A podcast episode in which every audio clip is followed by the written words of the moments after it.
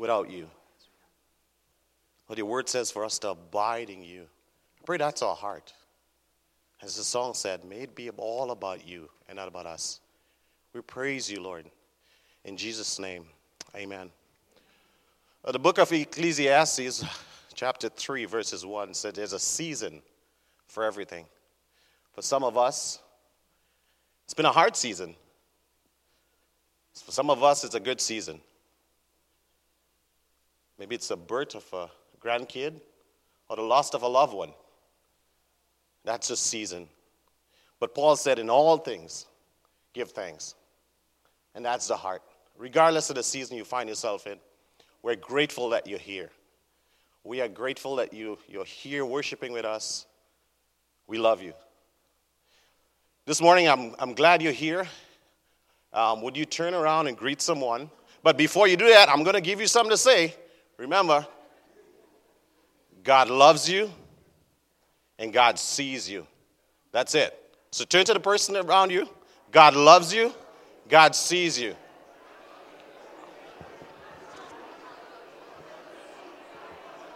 God sees you, God loves you, God sees you.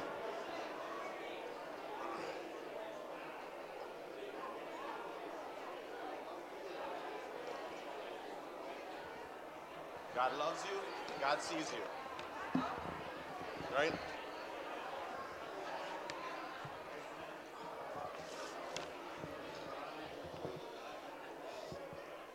All right, introverts, you're okay. You'll survive. yes, we're grateful you're here. We are so grateful that you're here. God loves you, God sees you. How much of you know that? Yeah, God loves you, God sees you. For announcements, uh, this coming week uh, on Wednesday, Awana Got Talent.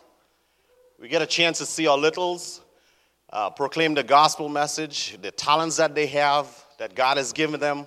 It's a chance to showcase it. I have fun every time I'm over here. Um, if Tony would allow me to be over here. But it's amazing. Um, it's a great opportunity for us as a church. Even if you don't have kids a part of Awana's, still come over. Still come. It's at Wednesday, uh, 6, 6 p.m. right here in the sanctuary. This also, for another announcement, uh, men's retreat is coming up at Arrowhead. We always look forward for our men getting together. So far, I think we have like 29 guys that's going to be together. Looking forward to an amazing weekend at Arrowhead. So this week, this weekend, we're looking forward to being together. There's nothing like a group of men praying with their hearts broken, praying for our families, praying for our church. Uh, volunteers are needed to help decorate the church for Easter. Uh, Monday, March the 18th, beginning at 5 p.m. Please RSVP to the office, to Carmen or, or uh, Leah. Also, our, our Maranatha's directory is uh, nearly ready. The paper copy, that is, is nearly ready. But if you have not seen what your profile looks like or anything like that at all, you need to get a hold of Michelle Nord. Uh, her information is in the bulletin. She's somewhere around here, um, usually. Or Carmen, uh, contact the office so we can make sure that stuff is, is correct and your number is not 911, because um, that might be trouble. So, also, Moms Fellowship for moms of young children, uh, having a, a kid free time. Kid free. Wow, that's amazing. Moms, get a chance to run away. Yeah. Yeah, kid free time. And you know what it is to have littles just hanging on you. This is a season, like I said before. There's a season for everything. Some of us got empty nesters and wish that we have little ones pulling out our pants. And for some moms, when would you get off? You know, when would you get off my pulling of my pants? So this is a season for moms without uh, your kids, a kid-free time. March the 10th, from 6:30 to 8 p.m. Another celebration. Uh, a couple weeks ago, we had a Valentine's, a Valentine's uh, get-together. How much of you were here? Yeah, 50, 54 couples. Wow, what an amazing time! 54 couples get together to say, you know what? We believe in our marriage. We believe in our marriage. Yeah, we, Pastor Aaron, I had nothing to do with that, okay? I'm just saying right now. Uh, but it was such a beautiful moment of, of, of couples saying, you know what, before God, before these witnesses, it's for a lifelong commitment. So 50, 50 some couples got together. Some of us look really nice because, like Oti, you know, yeah, just so beautiful for us to be together as a, as a, as a church. And I want to share some with you guys. When, when, when marriages are healthy within a church, ministry becomes easy. It's so beautiful to do ministry with healthy marriages. But we are intentional to say, you know what, this is important. So, and our youths uh, took care of all the littles and they served. Some of them dressed up, and it was a beautiful time as a church. But we want to invest in our marriages. And don't stop here, okay? Don't let this just be one, once for the year. Um, pen it in once a month. Take the lady out. Guys, I'm giving you some free advice here. Take the lady out. Maybe it is where you go make groceries and you just hang out in the parking lot at Culver's. I did that for a season. So, yes, invest in marriages. So, another thing uh, we have um, as we go through the book of Acts, uh, this is our prayer calendar for the month of March. If you haven't gotten one, right out the door on your way out, or we'll get one to you. So, Pastor Cody. Thanks, Andre. Wish I could dress as cool as you. Look at those shoes, man. Well, good morning, everyone. I'm glad you're here, and what a unique weather we have, right? My whole life living, when I've lived in Wisconsin, a short time I lived in the Seattle area when I pastored out there, but and when I had to go down across the border to Illinois, down there. But every time I live in Wisconsin, winter is winter. It's something that we love and enjoy. It's a reality that we have, but now this winter, it's the reality we didn't have, it seems like. But I am not complaining. But I want to talk about today. Today is very, very important.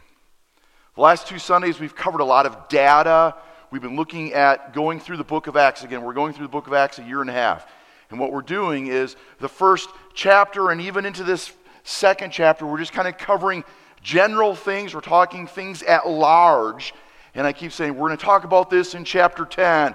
We'll talk about this in chapter 9 as we get to different aspects. Today, we're going to deal with something very, very important.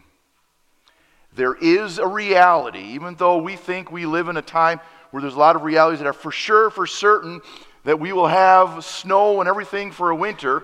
Well, that, that reality wasn't happening this year. There is a reality that we live in as Christians that we're going to look at here today that's very, very important for us.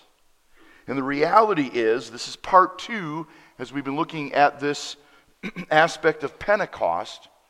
The reality is this for each of us that are in Christ, we have the Holy Spirit within us.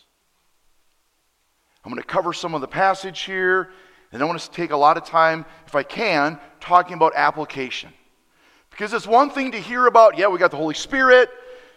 Spirit came in a different power than it was in the Old Testament, and all this, but if we don't have that reality and understanding of that potential within us, we miss out. Let me give you some examples that I had to deal with this week when I'm so grateful that I have the reality of the Holy Spirit within me. Each week, in fact, each day it seems, I'm working on the Word of God. I'm planning out, I already know where I'm going to be preaching. In the next couple weeks, I've got everything mapped out. I know, you know what's going on, but each week or each day, I'm in the Word, thinking, preparing, and I desperately need to depend on his guidance as I study his word. If it was just up to me, would, we'd be in trouble. Wednesday, I needed the Holy Spirit for comfort. Wednesday was a variety of tears for me. Wednesday, we met at 6 in the morning, a handful of, of officers and deputies. We met early in the morning to go over to the funeral in Burnsville. It was hard. It was unique for me to stand back. We got there two hours early, and we still, there was only standing room for us. And I remember standing in this huge, talk about mega church, that was a mega church. I remember just going, I know what you're going through. I needed the comfort of the Spirit. In fact, I cried the most during the procession as we had over a thousand vehicles lined up, and it was great to have most of our uh, most of our departments represented in that, and just seeing people thanking law enforcement and firefighters because a medic was killed. I needed his comfort. Then I got home tired and I got a call about a homeless guy. I'm like, here we go. And sometimes I got to be a little firm or just figure out what's going on. But each time I go to these calls, I pause and I go, God, I need your guidance. I need your wisdom. And I need truly your wisdom. What, what do I need to say? How do I need to represent you in this? And I'll never, like, I do with homeless people, it seems every week. And I re- remember going up to the vehicle, and I just knew the Spirit was guiding me to just be just as compassionate as I could. And the door opened from their vehicle, and this person wasn't playing the game, wasn't playing the system that we often have, but truly this person was broken and needed care. Said, let's get you some food. Said, here's some food you know, let's, let's, go, let's go to Kwik Trip. So I said, get whatever you want. So they grabbed a couple pieces, and I said, that's all? I said, how about another piece of warm pizza? And just tears flowed from this person. And I just knew that the Spirit was working. And I got to share a little bit with this person as we got to the vehicle. This week, I also needed the Spirit in conviction of sin. How many in this room are sinless? Didn't think so. Even this week, I was like, Spirit of God, work and shape in my life so I can be more like Christ. And this morning, every morning I wake up on Sundays, and I'm like, Lord, I need your power. I need your anointing. So before we begin looking into this passage, and again, if you feel like I'm cruising through these passages quickly, that's what we're going to have to do in the book of Acts. And I'm going to take a little bit more time with application today. Some of these topics we'll talk about at another time. So look at me. Today is very important. One of the greatest realities you truly have. It's not our weather. It's not all the things and the circumstances around us, because those come and go. It's the reality that Jesus spoke about in John chapter 14, 15, and 16. It's for your benefit that I go. Because when he goes, what's going to happen? He'll give us another, a comforter, a counselor, one that will empower us to fight sin, because we need that. And some of you know the reality of that. To be guided by him to do his work in this world. So if you feel broken, feel lonely, if this was a hard week, if this was a great week, wherever you're at, if you're in Christ, the beauty is that we have the Holy Spirit with us. So before we begin, would you join me in prayer? God, I come to you and I know that this week has been a variety of things. I've had some great joys this week. Even after the funeral, we gathered together for a meal with the office, some of the officers, and we, we laughed. We had a great time. I had a great time Saturday. Every day was great, but every day there was a hard time. And it was a great reality for me to pause and say, I'm dependent on you. I need your guidance. I need your wisdom. I need your strength. This is not about me. In fact, right now I pray for one of my pastors in this area who sent me a text yesterday saying that he's got a massive cold and didn't know how he's going to be able to preach, so I pray that you just empower him. And I love that in our weakness, we are more dependent on you. So help us, Lord, even when we're strong, to be reminded that we need you. So, Holy Spirit, I pray this morning that you show us the beauty of your work in our lives. And this we pray in Jesus' name. Amen. Amen. Well, grab your Bibles, go to Acts chapter 2. Again, we are going through this series in the book of Acts, The Witness of. And every Sunday, it's going to be the witness of the church, the witness of the apostles, the witness of prayer, the witness of God the Father, the witness of Christ, the witness of missions. Today is part two of the witness of the Holy Spirit as we go through this section here in the book of Acts. Acts chapter 2, 14 through 21. We got this event that happened where they were waiting. Jesus said, Go and wait in Jerusalem, and then I will give you the, the Holy Spirit. I will baptize you. I will fill you with the Holy Spirit. And they wait, and then it happens. We covered that last Sunday. And as they do this, they begin to speak in tongues because there's, there's a lot of people, there's over 100 people around them. And then these people are like, how is it possible that these Gentiles, I'm sorry, these Galileans, they're not Gentiles, they're Jewish people, these, these people from Galilee, they don't know our languages and they're speaking in our language. How is that possible? So they begin to speak some of the language of the nations that are represented there. And then it closes with Are, are, are these guys drunk?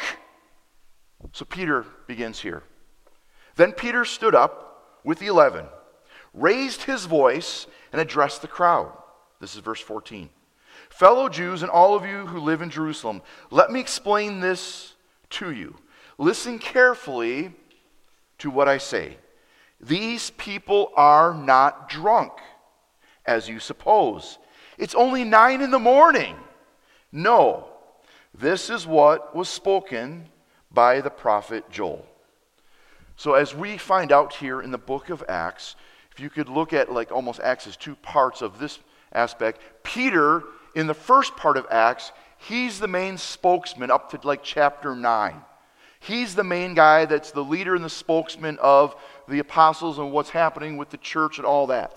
Then, 9 and following, it becomes Paul. So at this time, Peter's the spokesman, and he answers the question as you look at the verse before what does this mean? He corrects the wrong understanding that the believers were drunk. He's like, it's nine in the morning. But if this was Wisconsin, he'd probably have to say something different, right? I mean, that's just how it is. He corrects the wrong understanding, saying the joy that they have, the excitement, and this miraculous speaking in different languages must be understood and caused not by wine or not by drinking or not a hangover. This is caused by the Spirit of God. Then he explains. Let's look at verse 17 and following. In the last days, God says, I will pour out my Spirit on all people. Your sons and daughters will prophesy. Your young men will see visions. Your old men will dream dreams. Even on my servants, both men and women. I will pour out my spirit in those days, and they will prophesy. I will show wonders in heavens above and signs on earth below blood and fire, billows of smoke. The sun will be turned to darkness, and the moon to blood before the coming of the great and glorious day of the Lord. And anyone or and everyone who calls on my on the name of the Lord will be saved. So the Pentecost event has now happened. And these happenings are directly connected to so all that happened there Peter's saying, guess what? This is connection with the prophecy in Joel chapter 2. And this event with the Holy Spirit is seen as a connection with in redemptive history as a fulfillment of what Joel talked about and the beginning of the last days as the Spirit is now launched into a new era. So, what I want to do is I'm going to ask a couple questions. We're going to try to, to describe what these are and define some of this, and then we're going to get to application.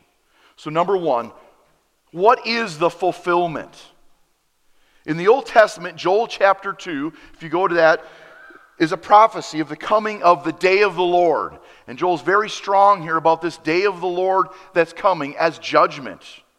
It's a time coming as divine judgment on the nations. And often, and we'll talk more about fulfillment and, and the promises of God in the future here, but most of it is there's, there's two aspects of it what's happening right in the current situation of that prophet, and the future aspect with the Messiah.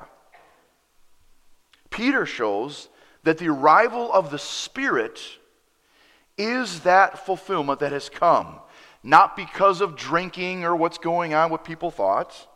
He explains more of this in the upcoming paragraph. So we're just covering the first paragraph, and he describes more of this coming up here. And we're going to build this all up as we get to Easter. The role of the Holy Spirit in the Old Testament and New Testament. What is fulfillment? We talked a little bit about that last week, and we're going to talk about it again this morning here. As we saw last week in the Old Testament, the Holy Spirit's work was not the same as the Holy Spirit works today. It was very different for them at that time.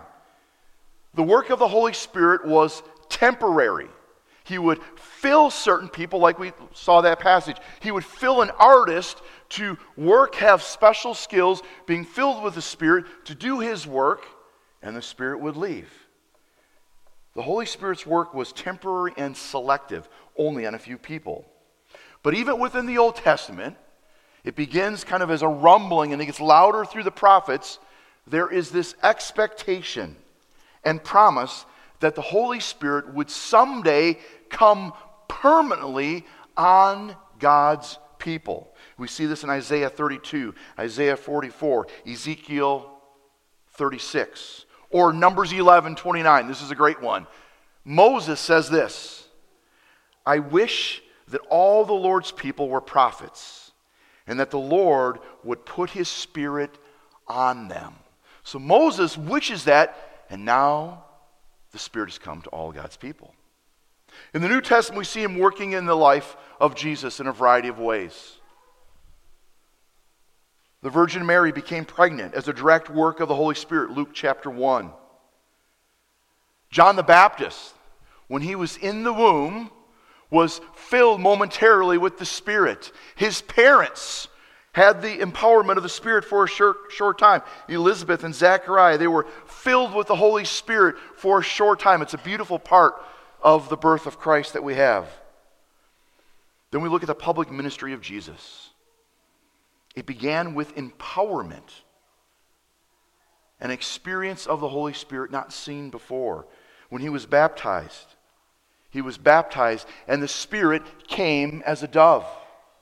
Then he was empowered to go, he was led by the Spirit to go in the wilderness where he was tempted by the enemy of our souls. He then returned to Galilee in power of the Spirit. So we see the Spirit working greatly in the life of Jesus.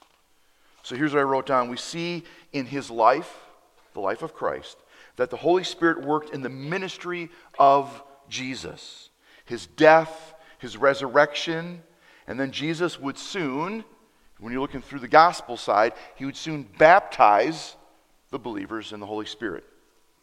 One of the great thinkers of our time is J.I. Packer. Anybody hear of J.I. Packer? Few of you maybe have. He's one of the great theologians that we have. Here's what he wrote. I love this. Were it not for the work of the Holy Spirit, there would be no gospel, no faith, no church, no Christianity in the world at all.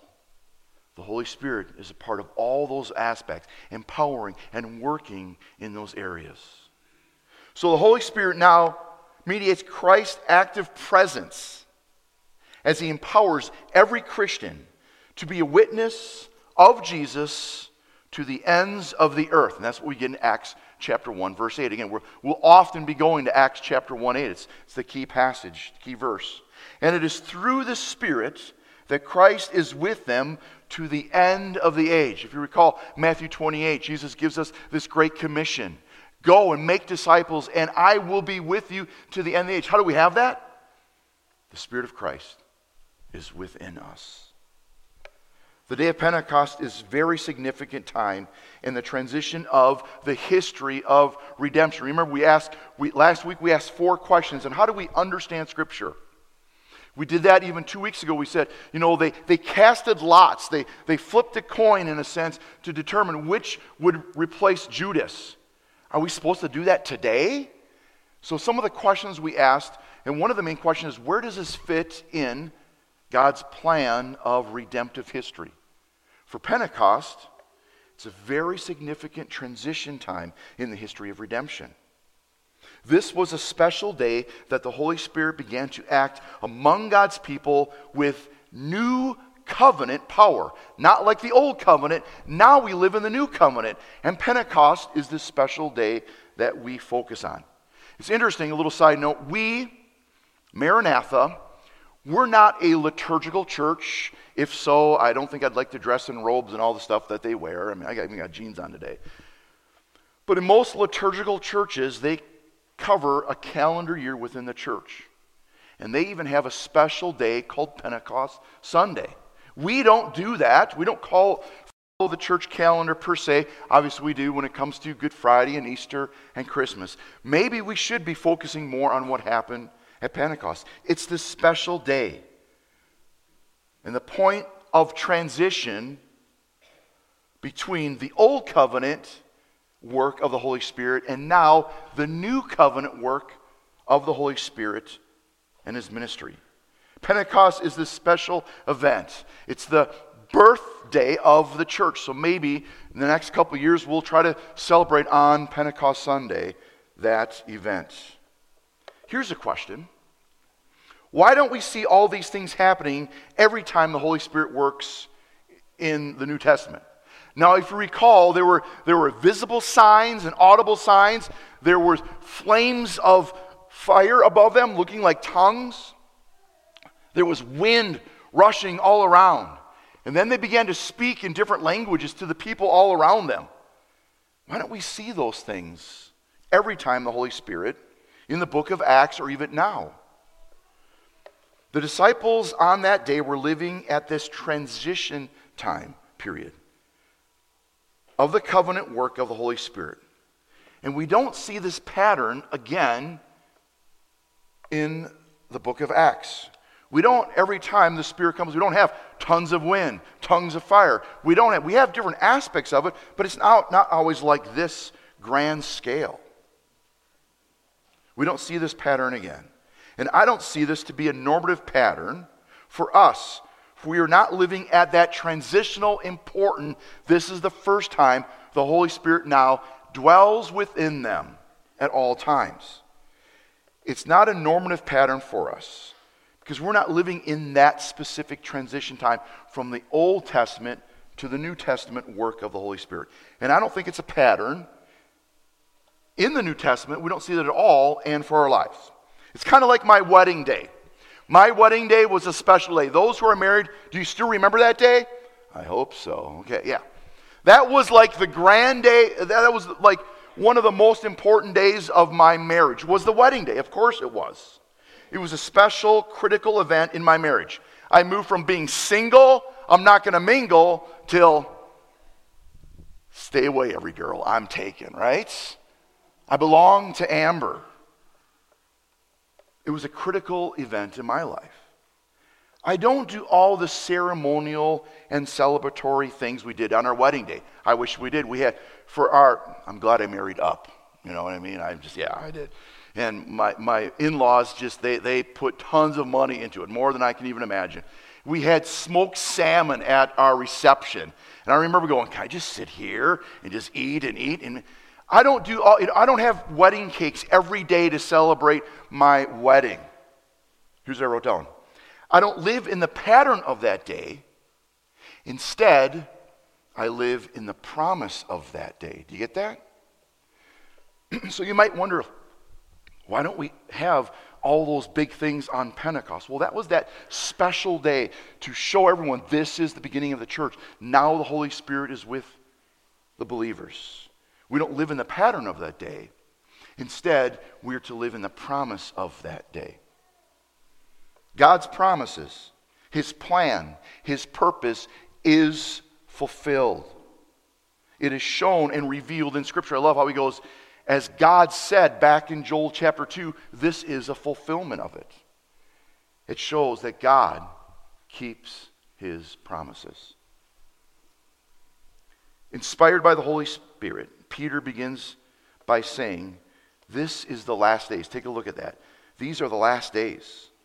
He also adds, God said, to underscore that this is totally God's plan. So, what are the last days? Are we living right now in the last days? Is Jesus coming back tomorrow? Is this the last day? Again, we'll talk more about this and more. We'll use some big words like the eschaton and all these kind of things, what, what, what the, the last days are about. The last days is a time period that began with the coming of the Spirit at Pentecost and will end with the return of Christ. Again, many of the prophets speak of this. Jeremiah 31 33 talks about there will be a time. This is the last days when the Spirit comes. This is the inauguration, Pentecost here is the inauguration of the last days. So we are living in the last days, although it's not capital last days, the end of the end. We're living in the last days. In the unfolding drama of salvation history, we see many significant time periods. We are currently living in the last days that will culminate in a time period when the final events of Christ's return will come. That's his second coming. And again, we'll talk more about that as we go through the book of Acts. So we are living in the last days, but I don't know if it's the last of the last days yet. Another question What is the significance of these signs? God had in the Old Testament revealed himself in a variety of ways, as we saw last week. And sometimes they're manifested in different ways. Here we see the big picture that we'll cover more biblically as we go through this, as we go through, yeah, it, later on, we'll talk about prophecy. We'll talk about these things. We'll talk about dreams and visions. So in the Joel passage, he says, guess what? There'll be dreams, there'll be prophecies, there'll be visions. So, what's the significance of these signs? Prophecies here in this specific passage were in the form of different languages. Visions will show up throughout the book of Acts, and they will guide the apostles at certain times. They'll need to know what to do, and God will give them visions, and we'll cover more of that when we get to those passages. Dreams. How many have dreams? Anybody ever have a dream? We all have dreams. My dreams are more like action movies, and I wake up and go, oh, that was great. So, what are dreams in Scripture? These are especially common in the Old Testament. 90 times the word dreams show up in the Old Testament. Often, the prophets were given dreams visions, special way that God was conveying a message to them. I find it interesting that the word dream only shows up three times in the New Testament. Once in the Gospels, twice in Acts. One time here, and after that, one more time, and that's it. So we will talk more about what those are when we get to that. The main point of these signs, dreams, visions, prophecies, is that the outpouring of the Spirit will affect every age group in Israel children, youth, elderly. Age, gender, social rank, or race is not a barrier to the Holy Spirit. The last point before I get to application. What are the signs and wonders connected with that glorious day? so it's interesting when people look at this passage, they'll look at Joel chapter 2 and go, okay, there's a lot of big words here that are happening. The Spirit's going to come and fill everyone. What does it mean by everyone? All these different prophecies, visions, and dreams. What does that mean? Again, I'm not trying to avoid that. We'll deal with that when they show up later in the book of Acts. And then there's wonders from heaven and above. when did this happen? What's going on here? And these wonders in heaven and above are the coming of the Spirit from heaven. And the signs on earth below can be seen here, even with wind, fire. We have all these things and the different things spoken. We see that this is happening. And a lot of people will go, when is this, did that all happen here at the day of Pentecost? There's a couple ways people view this, and I mentioned this last week. It's always good to look at how other Christians view different things. Some people say that these events spoken about in Joel all didn't happen on Pentecost. Like the sun wasn't darkened, there wasn't, you know, all this dark and gloomy stuff. Some people say, well, that happened when Jesus died, which some of that did happen. Or some people say, well, this was kind of fulfilled because there was wind, which is like a storm, and terrible things happening. I would say this that the last days have been launched and have already began, but they have not yet come to fulfillment completely. And they will at the second coming of Christ, a future and fuller fulfillment of apocalyptic times. Because these things mentioned at the end, this is truly not happening here. We see very intense words coming. Take a look at some of them. This cosmic phenomenon that's, that's being described here indicate the final consummation of the earth. Everything's going to happen. It's going to be destroyed. There's some major things here. Blood, fire, billows of smoke. The sun will be turned to darkness. The moon turned to blood. These are all signs of judgment. And most biblical scholars would say these are saved for the last days of the period we're living in last time. Or take a look at the final part here. The coming of the great and glorious day of the Lord. Here, I believe clearly this is the second coming. Not all of this has been fulfilled yet. And again, we'll talk about this as we deal with different aspects of the Lord coming back at a different time. Peter sees this all happening as a result of fulfillment and the need for repentance. So he says, so we got this event. The Holy Spirit comes, fills the people, and Peter's primary thing is this this is fulfillment. Look at Joel chapter 2, but look at the last verse we're looking at. It's also an aspect of a need for repentance. Those who repent will not have to face the wrath of God and the judgment of God. That is coming.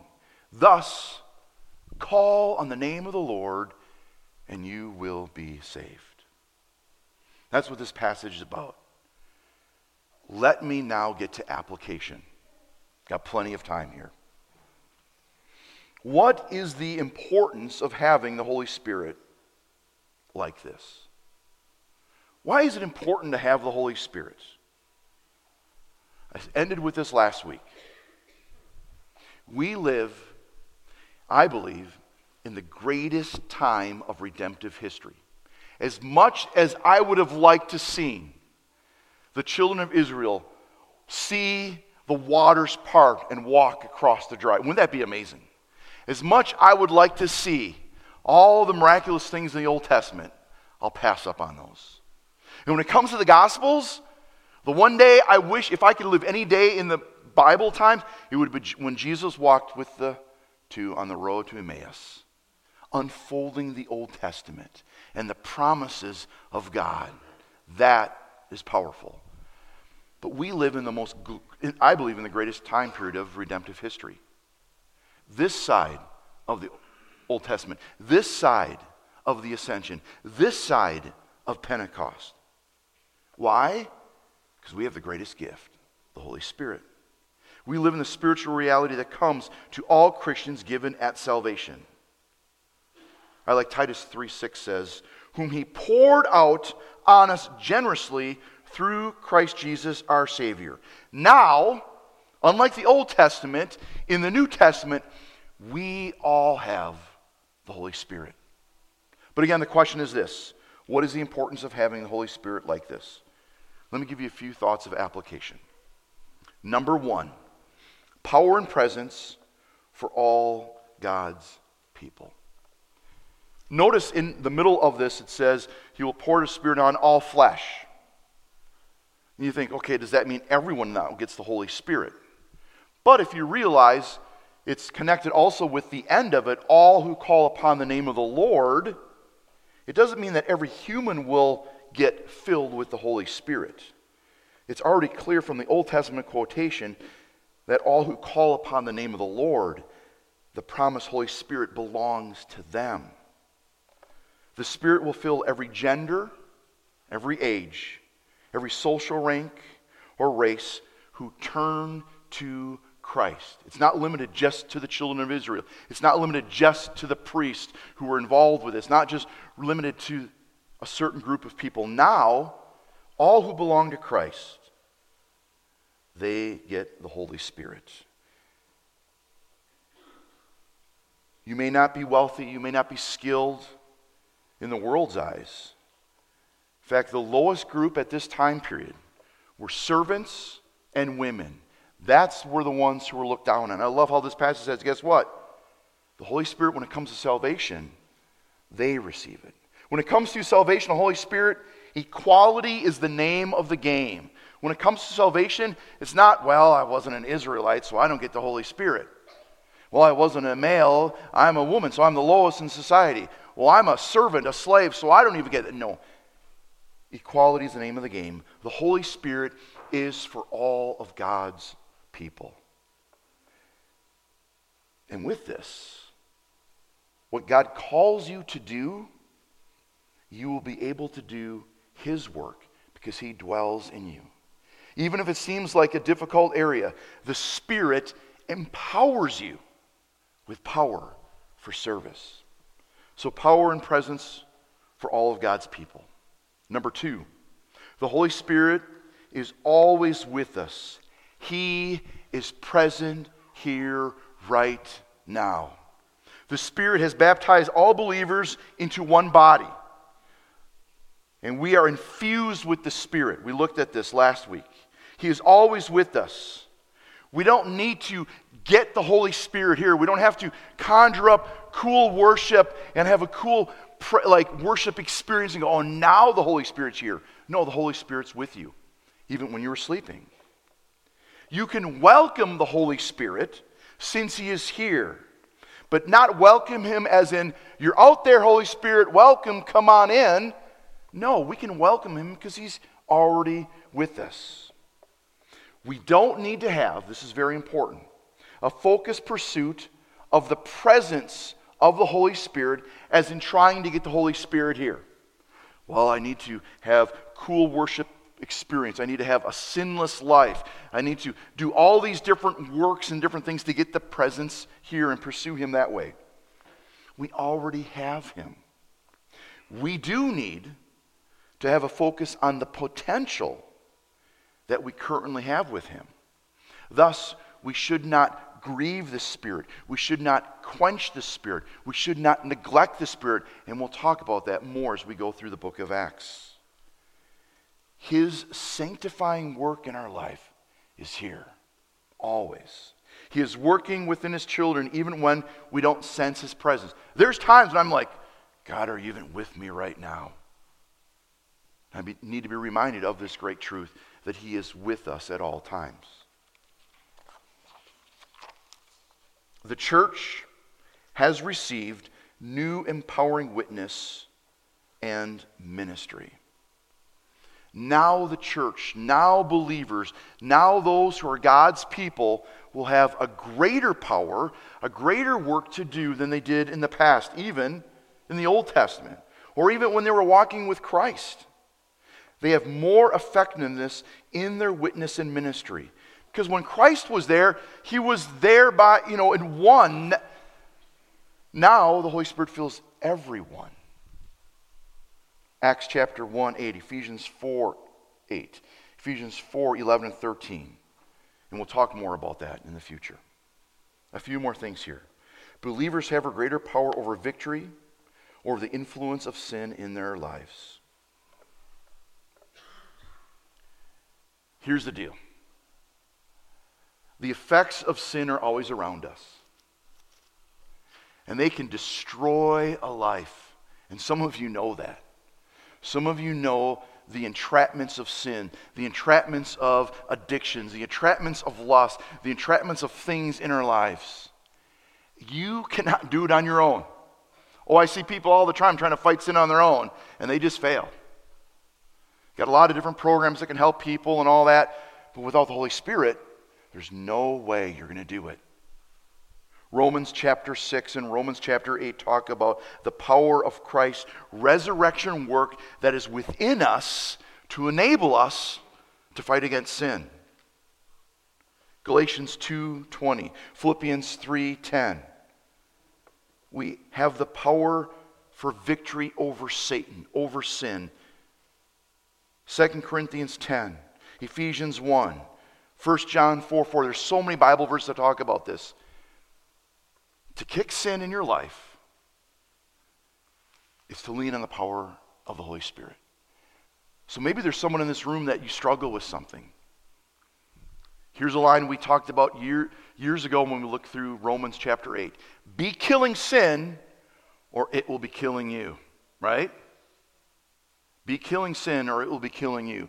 And the only way you can kill, mortify, it says in Romans 8, sin is by the power of the Spirit.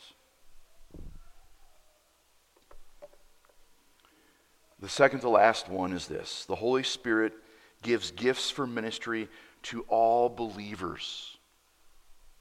Ephesians chapter 4, Romans chapter 12, 1 Corinthians chapter 12, those are the main verses that talk about all the different gifts that the Holy Spirit equips us as believers to use. And there's a variety of gifts, and we're going to talk about those. We're going to talk about in the future all the different gifts that we have, even some of the what some people call the miraculous gifts prophecy, speaking in tongues. What is all that? We'll talk about that. But know this Paul, when he talks about that, when we see this in the book of Acts, the ones to pursue the most are the ones that build up the church. Or as Paul says in uh, 1 Corinthians 14, his first lines are eagerly desire spiritual gifts. How many of you are desiring spiritual gifts? We'll take time in the future to talk about this, but we have spiritual gifts that God empowers us, gives us. And these gifts are mainly for the building up and the benefit of the church. My last thought is this God's message demands a response. Again, we got this special moment in Pentecost. In the, Old, in the Old Testament time period, they look forward to it. And then all of a sudden, the Holy Spirit comes in this great, significant time. And people are like, what is going on here? And Peter says, whoa, whoa, whoa. It's not because they're drunk. It's because it's number one, fulfillment of Scripture. And because it's fulfillment of Scripture, you must respond. Take a look at the last verse that we're looking at. Those who call upon the name of the Lord, they'll be saved. We learn that the only way to receive the, holy pro- the promised Holy Spirit is to repent of your sins and turn to Christ. Believe in Him. The key to all of this that's happening is everyone who calls upon the name of the Lord, they're the ones who are saved. What does it mean to call upon the name of the Lord? It means to turn from your wickedness to turn from all other hopes that you can kind of brush up and look all nice on the inside to say, God, look, you can accept me, that doesn't make it. Because in the inside, we're rotten. Our hearts are wicked. We need the work of Christ. Salvation by working for it, it's not going to happen. Turn to Jesus. This means repent and believe in your heart that God raised him from the dead. That's from Romans chapter 10. The reward is eternal spiritual salvation. To call on the name of the Lord is to trust Him alone for salvation, not yourself, showing that faith is a commitment to follow Him and His way. So I'll end with this. You want to fight sin. You want to see great things in your life. You want to see the powerful work of the Holy Spirit. I do too.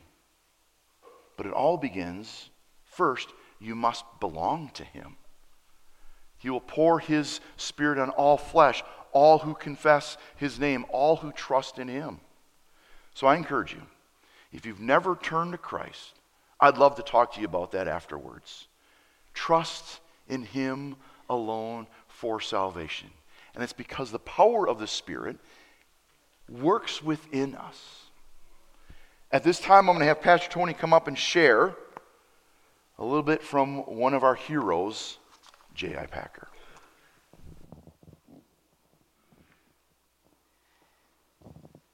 When you were a child, did you ever hope to receive a particular gift, maybe for a birthday or Christmas, but instead you ended up getting something that was much less exciting for you? Maybe hoping to get a toy or a video game, but instead grandma got you some new socks or, you know, new pair of underwear for your birthday.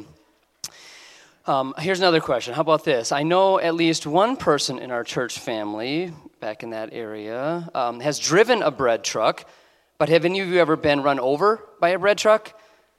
Well, the man whose life that we're looking at today has experienced both of these things, and they marked his life in particular ways. So, James Innell Packer, I didn't even know that that was actually his first uh, first part of his name was James Innell. Just only knew him as, as J.I. Packer. That's how he's most commonly known. But he was born on July 22nd, 1926, in the village of Twyning in the north of Gloucestershire, England. I don't even know how to pronounce that, but I think I have a little map up there. When I looked that up on the map, it actually it's not real far from Birmingham, um, England, where some of us went to a few years ago to visit some of our missionaries and partner with them there. Um, he was the firstborn child of James and Dorothy Packer. His only sibling, Margaret, was born in 1929. The Packers, and when I say the Packers, I mean the family in England, not the football team in Wisconsin. They were a lower middle class family with a nominal Anglican faith faithfully attending nearby St. Catherine's Church, but never talking about the things of God or even praying before meals. And it was in September of 1933, at the age of seven, young Packer was chased by a bully at junior school out into the street and violently collided with a passing bread van, resulting in brain surgery, a three week hospital stay, and then a six month recuperation at home away from school.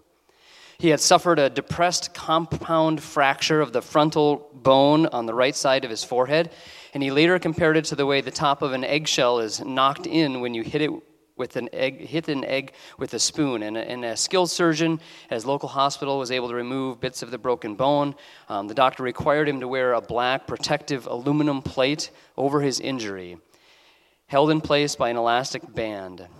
He was forbidden from playing any sports causing the young loner to further confine himself to things like reading and writing. And he wore this protective plate for the next eight years. Then at the age of 15, he refused to wear it again. I don't blame him. Can you imagine the additional bullying you would wearing a metal plate with a elastic band holding it on your head? So that's something that you can only imagine, like how much an experience like that can mark someone and, and shape them. Um, but as it said, like he spent a lot of time reading and writing, and that kind of set a trajectory for his future. On the morning of his 11th birthday, 1937, Packer awoke hoping to find a bicycle waiting for him, a traditional coming of age gift for which he had dropped hints. Apparently, the hints were not uh, received correctly by his parents, but his parents instead they gave him an old Oliver typewriter in excellent condition. And it's interesting because his biographer, Alister McGrath, wrote, or he notes in the, the spiritual lesson from this, he said, It is not what Packer had asked for, nevertheless, it proved to be what he needed his best present and the most treasured possession of his boyhood. So he became a prolific writer, and so that typewriter uh, kind of set the trajectory for that in his life. At age 18, on October 22nd, 1944, Packer attended a Sunday evening evangelistic sermon at St. Aldate's Church. An elderly Anglican parson gave the address. The biblical exposition left Packer bored. That's what the youth say sometimes on Wednesday night um, in youth group here. The youth pastor sometimes is boring. But in the second half, the pastor recounted how at boys' camp he had been challenged as to whether he was really a Christian. Packer recognized himself in the story and realized he did not know Christ. Following the invitation, which concluded with the singing of Just As I Am, Packer gave his life to Christ. Interestingly, he was just yards away from where 18th century evangelist George Whitefield had converted in 1735. One of the themes in his writings was communion with God, and he often contrasted the spirituality of the Puritans with contemporary evangelicals, calling the latter, calling evangelicals to imitate the Puritans, especially when it came to communion with God. Here's a few things that he said related to that. He said, When Christians meet, they talk to each other about their Christian work and Christian interests, their Christian acquaintances, the state of the churches, and the problems of theology, but rarely of their daily experience of God. Tonight, the, uh, there's a group of youth we call it the Deep Discipleship Group. Um, we're getting together, um, get together, try to get together every couple of weeks, and we're trying to go deep in discipleship with that group of students. And that's one of the things that we're going to be talking about tonight. When we gather, we want to talk about how have you experienced God recently? How have you been communing with Him? Another thing he said related to this topic is that modern Christian books and magazines contain much about Christian doctrine, Christian standards, problems of Christian conduct, techniques of Christian service, but little about the inner realities of fellowship with God. He said, Our sermons contain much sound doctrine, but little relating to the converse between the soul and the Savior. We do not spend much time alone or together in dwelling on the wonder of the fact that God and sinners have communion at all. No, we just take that for granted and give our minds to other matters. And thus we make it plain that communion with God is a small thing to us. J.I. Packer wrote many books, many articles. I counted over 50 in, in one list that I was looking at. Um, he traveled and lectured broadly. He served as editor on the English Standard Version of the Bible, which is one of my favorites, particularly when I'm studying, um, like in preparation for teaching or preaching. Um, it's a little more literal uh, translation of the Bible, and so he was a key editor in that, which is really, really interesting. Um, but his life was not without conflict. And this is something that actually stood out to me as I was kind of reading more um, in preparation for sharing today about his life. Um, he was mentored and, and he also joined in ministry together with Dr. Martin Lloyd Jones for many years, actually. But sadly, later in life, they had a theological conflict and they parted ways. Um, J.I. Packer still spoke very highly of Lloyd-Jones, but they, they no longer served in ministry together. And some of the events that they hosted together, they just they stopped doing those things. And we see, you know, this theme of conflict, and we will see it later in Acts as well, right, in Paul's ministry. And that's something that um, I care a lot about helping resolve conflict, and, and so that just stood out to me as, uh, you know, like, he's not perfect. None of these heroes in the faith that were highlighted in this series are perfect. They have their shortcomings, they have their conflicts. Um, and so, in, in, a, in a weird way, we can be encouraged too when we deal with conflict in our own lives, in our own families, um, in our churches. And, and so, um, but he pressed on, he continued trying to, to, you know, to reconcile those differences, and, uh, and, and he still, like I said, spoke very highly of Lloyd-Jones later in life. Uh, J.I. Packer went on to be with the Lord on July 17th, 2020. Um, so some of the people we're looking at lived many, many years ago and died many years ago, but this was only four years ago where he passed away. Uh, he was 93 years old. Packer was a lifelong Anglican churchman who spent the first half of his life in England, the second half in Canada, but he was perhaps most popular in the United States. He's widely recognized as one of the most influential theological popularizers of the 20th century. And throughout his nearly 70 years of writing and ministry, he stressed the importance of knowing and praying to and communion with the triune God. He called for the church to take holiness and repentance seriously by walking in the Spirit. I've heard about that today. He, and uh, fighting against indwelling sin. He defended biblical authority and championed the cause of disciple making catechesis. And he, he reintroduced multiple generations to his beloved Puritan forebears, whom he regarded as the redwoods of the Christian faith. He saw himself as a voice that called people back to old paths of truth and wisdom. His entire life was spent resisting the idea that the quote, the newer is the truer. Only what is recent is decent. Every shift of ground is a step forward, and every latest word must be hailed as the last word on the subject. Um, for those of you who love the old rich hymns, um, you would resonate with what he's calling people back to the, the truths of old that still um, stand very strong today. Uh, two book recommendations that I would make among his large list of books. The first is Knowing God. A quote from that that I think I'll have up on the screen here says, What then does the activity of knowing God involve? Holding together the various elements involved in this relationship as we have sketched it out, we must say that knowing God involves first listening to God's word and receiving it as the Holy Spirit interprets it in application to oneself. Second, noting God's nature and character as his word and works reveal it. Third, accepting his invitations and doing what he commands. Fourth, recognizing and rejoicing in the love that He has shown, in thus approaching you and drawing you into this divine fellowship. So that's a quote from Knowing God. There's a hundred more in there that could have shared with you. And then a second book recommendation of his is A Quest for Godliness. This is one that Pastor Cody introduced me to. Um, a Quest for Godliness, the Puritan Vision of the Christian Life. And a quote from that book is this It says, The healthy Christian is not necessarily the extrovert, exuberant Christian, but the Christian who has a sense of God's presence stamped deep on his soul, who trembles at God's word, who lets it dwell in him richly by constant meditation upon it, and who tests and reforms his daily his life daily in response to it and some closing comments about J.I. Packer. In 2015, while filming a short documentary on Packer for Crossway, it came time for a final question as the, the writer and, and a lot of this that i'm sharing with you is from an article by at the gospel coalition and so if you want to read it's a very long article um, but very fascinating uh, too so you could check that out on the gospel coalition website um, but the, the writer um, justin taylor he says i was off camera and i asked um, J.I. Packer how he might want to be remembered someday when he was gone. He paused in his characteristic way before answering any question, no matter how routine, and responded. As I look back on the life I have lived, I would like to be remembered as a voice, a voice that focused on the authority of the Bible, the glory of our Lord Jesus Christ, and the wonder of his substitutionary sacrifice and atonement for our sins. I would like to be remembered as a voice calling Christian people to holiness and challenging lapses in Christian moral standards. I should like to be remembered as someone who was always courteous in controversy, but without compromise.